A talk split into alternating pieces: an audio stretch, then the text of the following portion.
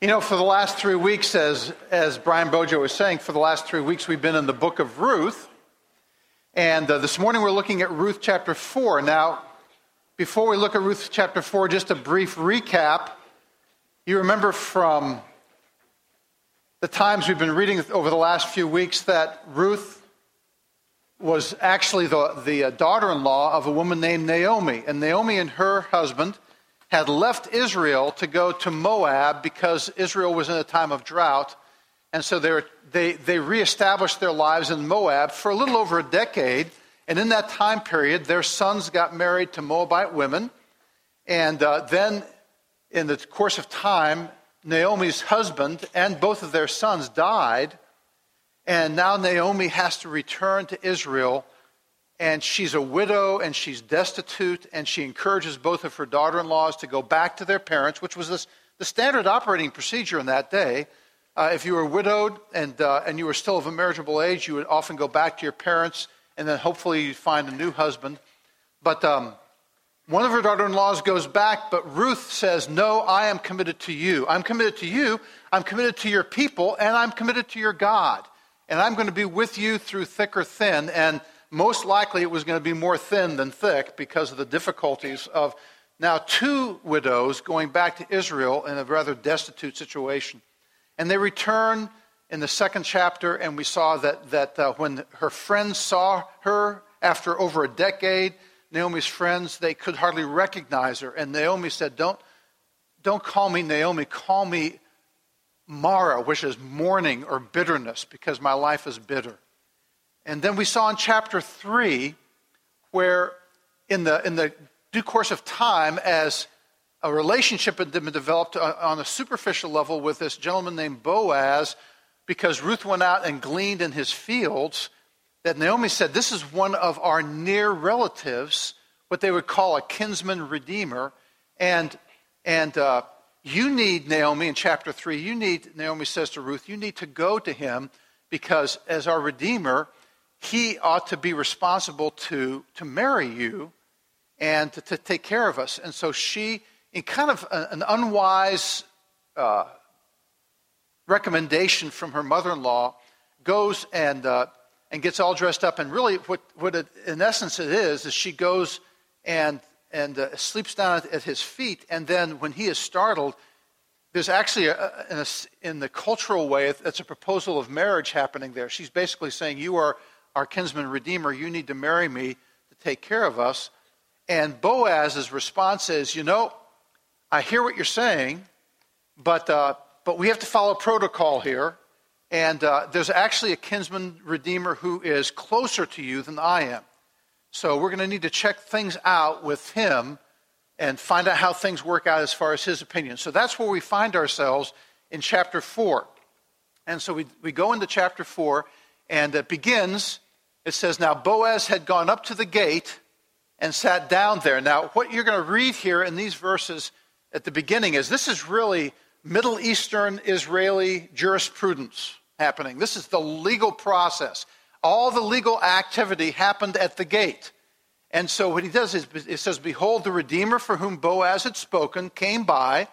And Boaz said, Turn aside, friend, and sit down here. Now, when you said that to somebody at the gate, it wasn't just, Hey, let's hang out together uh, I've got an agenda and we need to talk about this. And then he turned aside and sat down and said, he said to the Redeemer, um, Naomi, who has come back from the, the country of Moab, is selling a parcel of land that belonged to our relative Elimelech.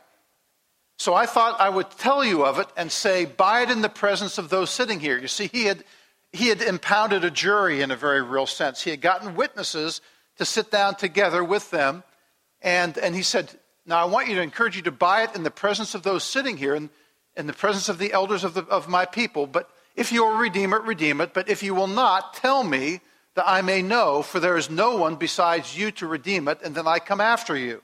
So you see, really, what's happening here is, is a legal process where Boaz is saying, You are the one who's first responsible. Will you buy this property? And do it in front of the witnesses here, which would make it a fully binding contract. And the man said, Sure, I'm going to redeem it. Uh, and then in verse 5, Boaz said, Now you have to understand that the day you buy the field from the hand of Naomi, you will also acquire Ruth the Moabite, the widow of the dead, in order to perpetuate the name of the dead in his inheritance. And again, this was standard.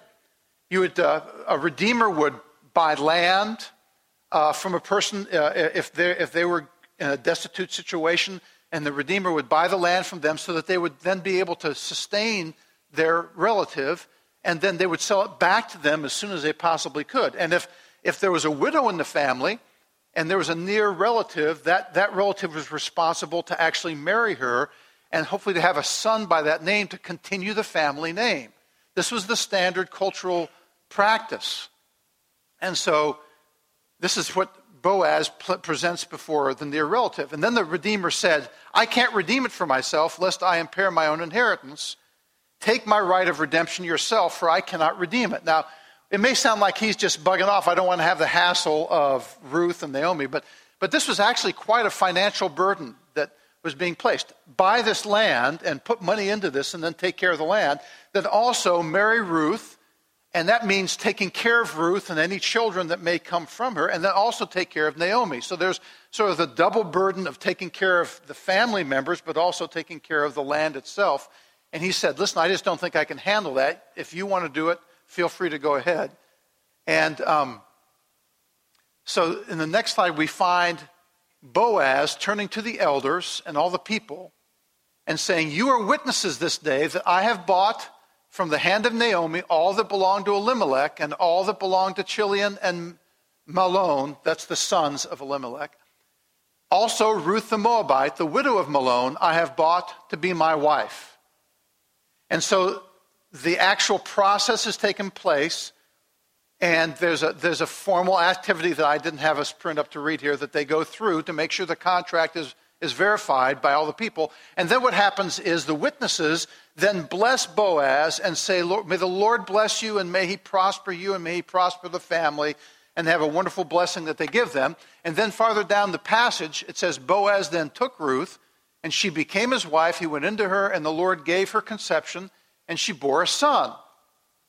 Then the women said to Naomi, Blessed be the Lord, who has not left you this day without a redeemer, and may his name be renowned in Israel.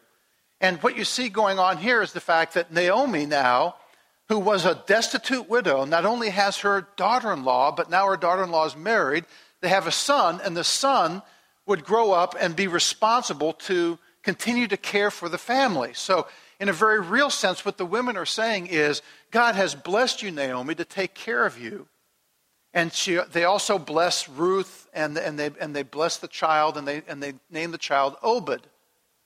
Now, the interesting fact is then, they named the son Obed, and then it, it goes on saying at the end of the chapter, he was the father of Jesse, the father of David. And then it goes on and says, Now these are the generations of Perez. Perez fathered Hezron, Hezron fathered Ram, Ram fathered Nahshon, Nahshon fathered Salmon, Salmon fathered Boaz, Boaz fathered Obed, and Obed fathered Jesse, and Jesse fathered David. And that's the end of the chapter. So let's pray together, and then we'll dive into reflecting on what this has to say to us. Father in heaven, even as we read and we see all these activities happening in the Middle Eastern cultural aspects of the day, help us to see that you have given us this word for us to encourage us in our understanding of you and how we're called to live today in this world. We pray this in Jesus' name. Amen. So, as we begin to reflect on this, um, I was thinking about this, and interestingly enough, what came into my mind this week as I was reflecting on the story of Ruth is uh, different musicals. I know that sounds strange, but you know, sometimes you're thinking of one thing and it brings up other things. Now, there's at least of all the musicals over the last 25 years, and there's been a lot of them, and a lot of good musicals over the last 25 years. Two of them probably would stand out in your minds as the most popular musicals over the last 25 years. I'll let you ponder that for a second. Think about what you would classify into those categories. And I'm going to tell you what the statistics say. And of course, I agree with the statistics as well. Uh, it's, it's these two Phantom of the Opera and Les Mis. Now, you might not agree with that, but the fact is, is Phantom of the Opera is the longest running show in Broadway history. And Les Mis has over 7 million people who've seen it in 46 different countries and has won 76 national, international awards. Both of them are really amazing musicals with phenomenal performances, uh, requiring great range and capacity and singing. Uh, the stories are deeply full of drama and pathos. Interestingly enough, though, uh, when I went to see the Phantom of the Opera, even though I was blown away by the music and, and, um, and, and the performances, it was a very dark show. It's very foreboding. And after the show was over, even though I was overwhelmed by the beauty and the music and the performances, I was walking away saying, but the, the theme of the show, what's going on here? You know, it ends at a grave site, and there's a, you know, the, you just kind of end in this sort of darkness and confusion uh, of, of the meaning that they're trying to pre- present, if there's any meaning at all. Whereas, if you go to see Les Mis, even though there's great drama, there's deep sadness in the story, the story ends with a sense of redemption, with a real sense of hope. And you know, there's a lot of shows that are excellent shows and movies that end with uncertainty and questions and sadness, where there's no sense of closure, reflecting on the brokenness of this world. But generally, and again, you might disagree, we may have some English majors out there that would push back on this hard or whatever, but, but generally we like stories where the endings are tied together and things, out, things work out. Where there's sort of, a, a, you know, like at the end of Ruth here, things all come together. We almost feel like at the end of Ruth, it, it should, the last verse should say, they lived happily ever after. You know, it's, it's a happy ending. Well, the book does end with a happy ending. Interestingly enough, though, Ruth points beyond its happy ending to what I would call a happier ending. And then if you push step back and look at the broader scope of scripture, that happier ending actually points to what we would call could call the happiest ending. So this morning we, we're going to see a happy ending, which leads us to a happier ending, which then leads us to the happiest ending. So let's, let's get into this. First, the happy ending. Okay? As I was saying, in chapter 3 ends, and Boaz, Ruth, and Naomi are left in this challenging position. If you were here last week, you heard BP explain the fact that there's a lot of stuff going on there that's really questionable. There, there's some things happening there that put Ruth and Naomi and even Boaz in a pretty dark light and an uncertain light. And yet, at the end of the book, Boaz has promised Ruth that he would either take care of her or make sure that their nearest relative would take care of her. Now, again, just to reiterate, what is a kinsman redeemer? A kinsman redeemer is the male relative responsible to act on behalf of a relative in trouble or in danger or in need. And then what we see in chapter 4, just to outline the story we, as we just read it, in chapter 4, verses 1 through 6, the legal process is taking place to resolve the problem. And you saw that Boaz goes to the nearest relative, talks about that. Nearest relative turns down the option. Boaz says, I'm going to marry Ruth. And then Ruth and Naomi and any children of the marriage, I'm going to take care of them. And so that's verses 1 through 6, kind of the legal process. Verses 7 through 12, we saw the marriage commitment take place.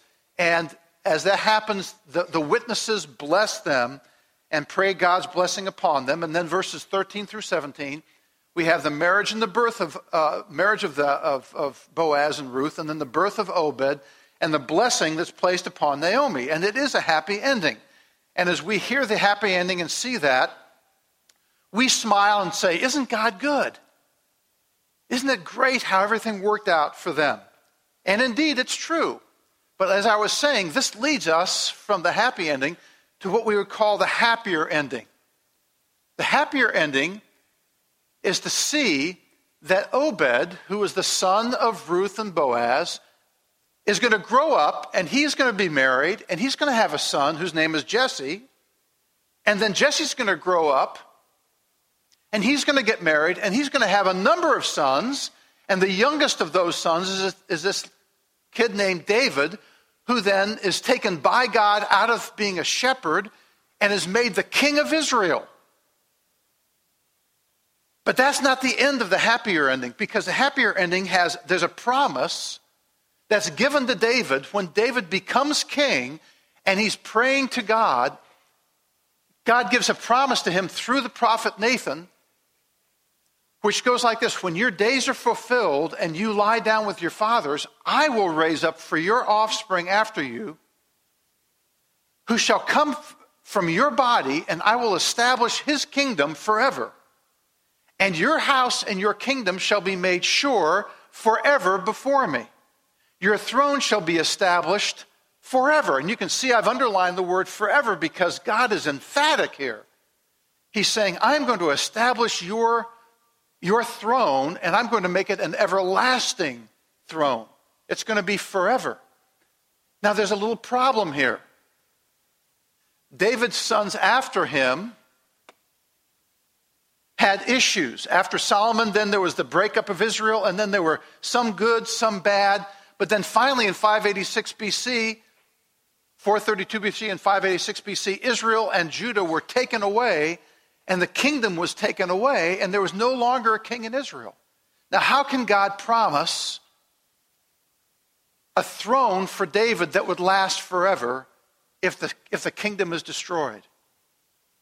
Well, you know the story of Christmas, and you know that when Mary is confronted by an angel in Bethlehem hundreds of years later. Mary, who is a relative of David, who is, who is engaged to Joseph, who is a relative of David.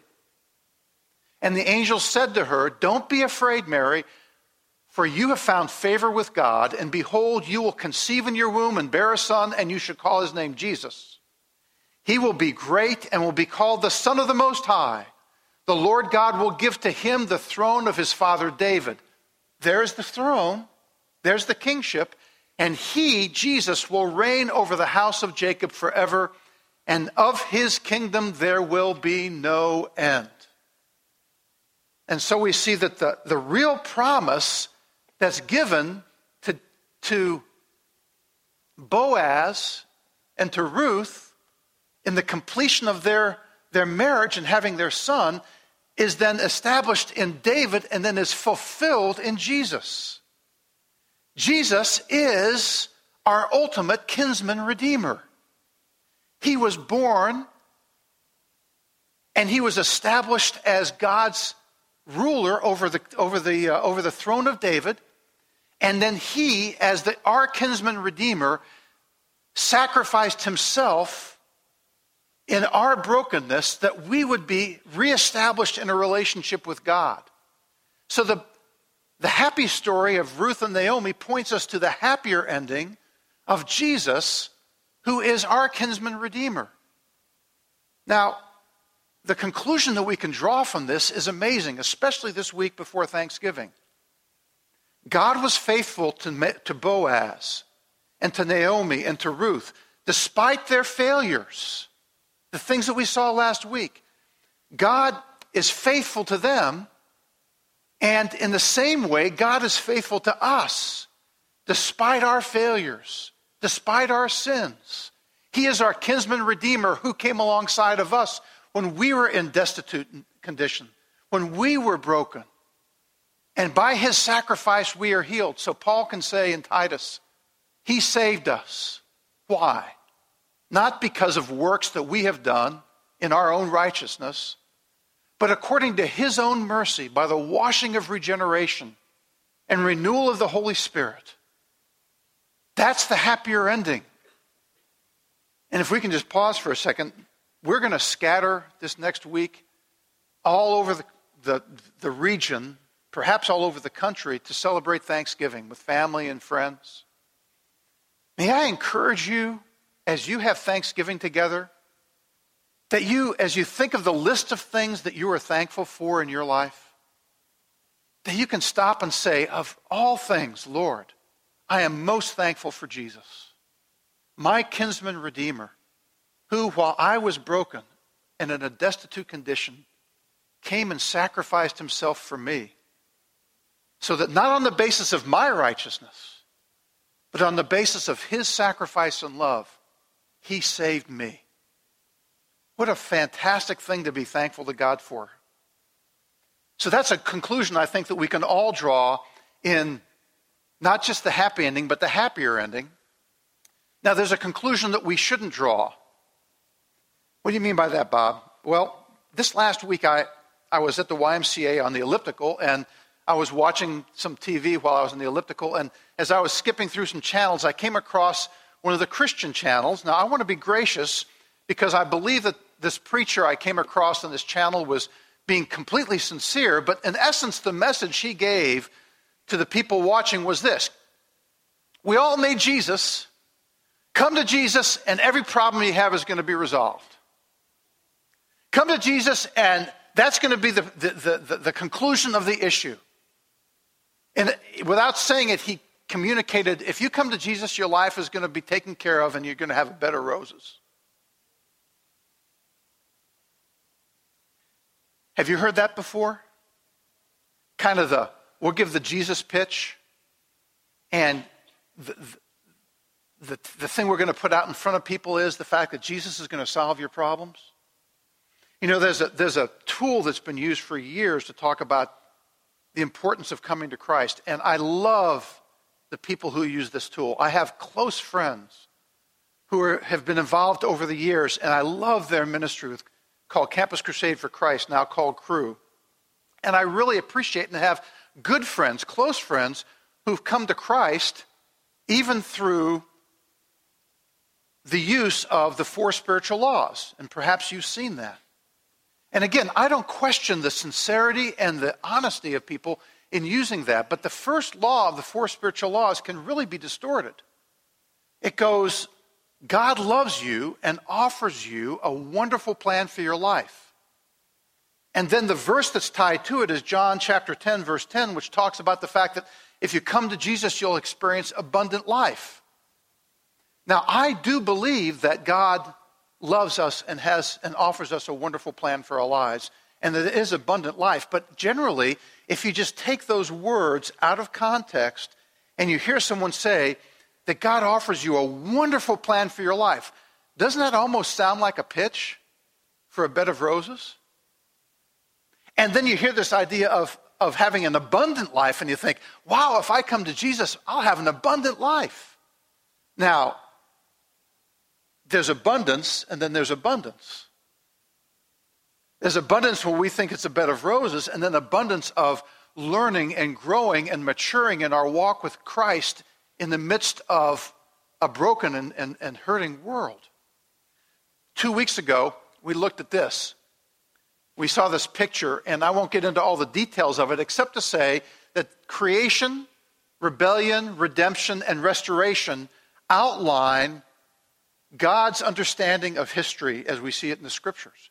And we know that we, in our day and age now, have, are still living in a world which has committed rebellion against the living God, and yet we've experienced a great redemption seeing Jesus come and die in order to redeem those who are his, with the expectation that the day is coming of restoration.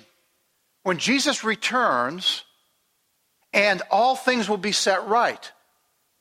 Truly, what we anticipate in the marriage of Ruth to Naomi won't be completely fulfilled until the restoration. The idea of God offering us a wonderful plan for our life won't be truly completely fulfilled until the restoration. Until that time, we live in this time of rebellion and redemption working themselves out as we labor for the kingdom of God and seek and desire to bring a taste of his restoration to our culture, to our world. But this is the tension that we're living in today. And this is the tension that we actually see in the book of Ruth. Which brings me yet to uh, another musical.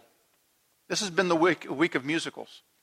But as I've been thinking about the story of Ruth, a musical has come to my mind that actually comes from the, the show that is the longest running musical in the history of musical theater.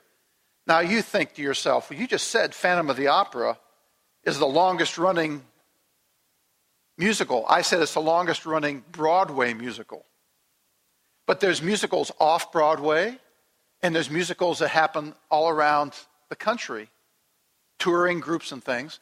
And there's a different musical that has been the longest running musical in the history of musical theater in New York, only to be briefly interrupted by 9 11. But it goes on today. Does anybody in here have a guess of what that is? Lion King, sorry. Wicked, those are all great. Those are all good. Cats, good idea, good guess, but that's not it. You may not have even heard of this musical before. It's called, yes, The Fantasticks. And The Fantasticks is a, a simple story, but it's a beautiful story.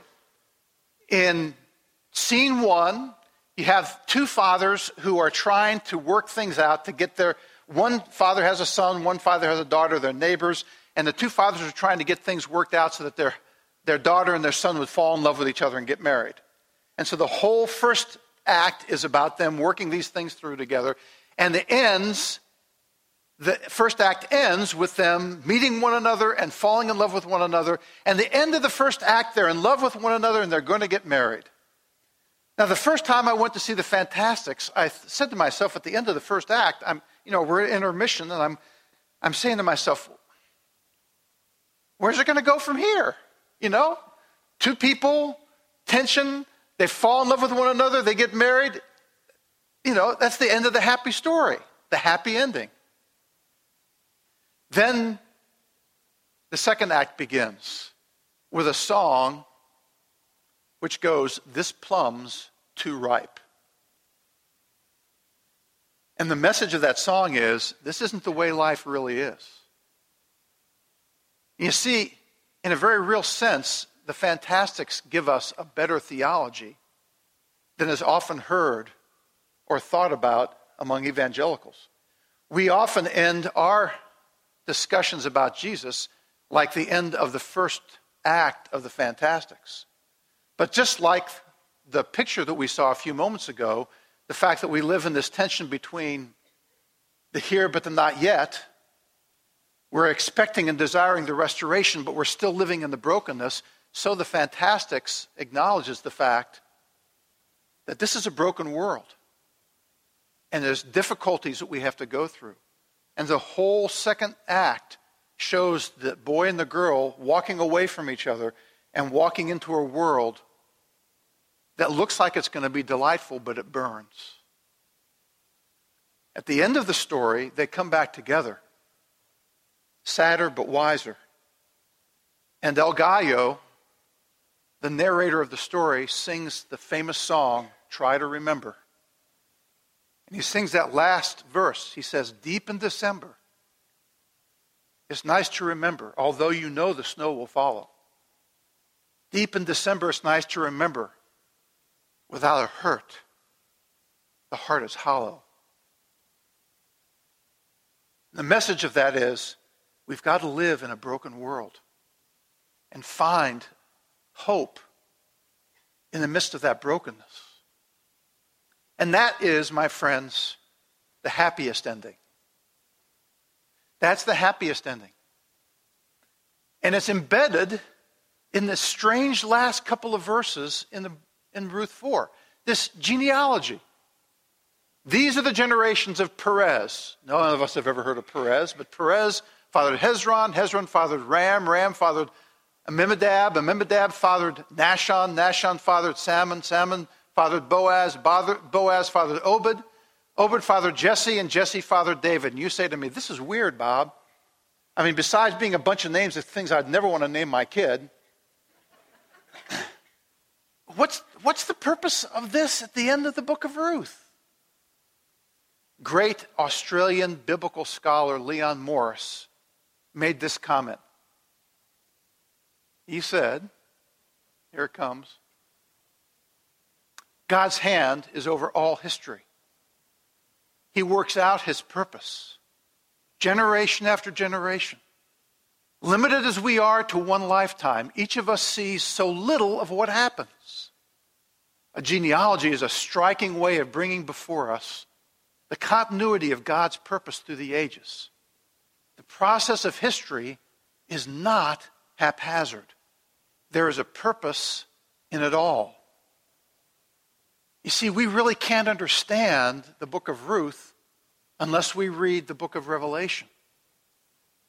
Because in the book of Revelation, it ends in chapter 22. And in verse 22, verse 10, what the angel of the Lord is saying to John is really the message of Ruth.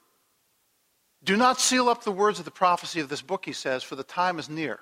Let the evildoer still do evil, let the filthy still be filthy, let the righteous still do right, and let the holy still be holy. What's that verse saying? We're living in the here but not yet.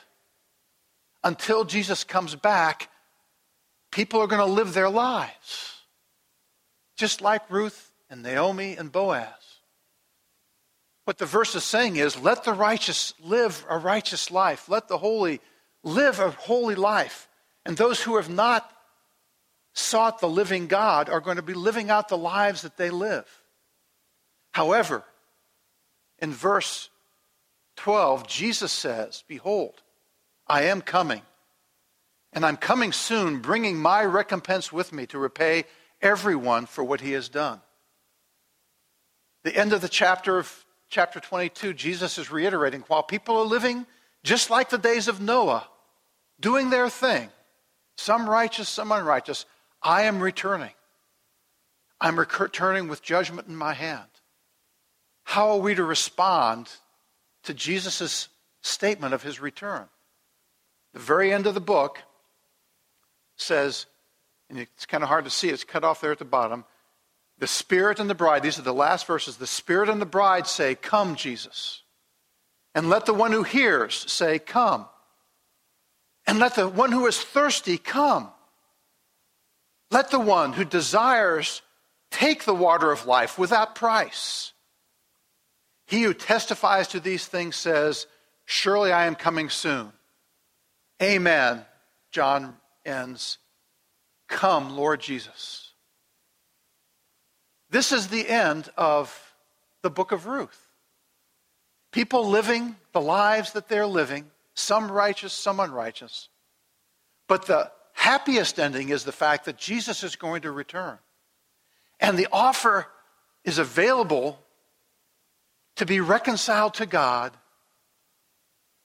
and then to live for Him until His return. And the cry of our hearts until that time is Come, Lord Jesus, come. Jesus is working His purpose out in history. We're to continue to be faithful and to cry for his coming. He's going to come in his time, he'll make all things new. But until that time, we're to pray, Thy kingdom come and Thy will be done. And to keep on doing what we're called to do where He's planted us. Last time my wife and I saw Judy was late at night. We heard the doorbell ring. We opened the door, and Judy was crumbled at our doorstep, holding on to her newborn infant child, and her son, her other son, was standing behind her, weeping uncontrollably. We brought her into the house, and we began to hear her story. Judy was a basketball player in college, a star player of her college team. And it was there where she met Dave. Dave had been a Division One recruit in a very well known college to play football. But he got caught up in drugs. And because of that, he was kicked off the team and kicked out of the school. After that, he came to a profession of faith in Christ and transferred to the school where he met Judy. They met, they fell in love, and they got married. And after they graduated, they moved to Atlanta and they were involved in our church. How did Judy come to this point of being crushed at our doorstep? Earlier that evening, she had learned through a series of circumstances that she could never control that her husband had not only re engaged and gotten involved in drugs again, but he was also significantly involved in dealing drugs. And he also was significantly involved in an affair with a woman through, with whom he sold the drugs. The story was a sad ending. They ended in divorce. And Judy was now a single parent, and she had to figure out a way to survive. She was recruited to be the head women's basketball coach in a college of the upper Midwest. And she moved away, and we never heard from her again. Until this last Wednesday. So last Wednesday, my wife was finishing a project, and after she finished a project, she was cleaning up, and she turned on the TV, and she had taped a series of shows called Joni and Friends off of cable. Maybe some of you have seen that. It's Joni Eareckson Tada. Some of you have heard her name. She's a Christian who's very involved in different ministries. And uh, on her show, she was showing a tape of a team that had gone to Uganda to minister to orphans and to, to people in Uganda. And one of the people on this team was coaching, as a woman, was coaching basketball players, young men playing basketball in Uganda. And we looked and we looked and we suddenly realized that's Judy. 28 years later, being taped on a missions team in Uganda, coaching basketball to these Ugandan young men.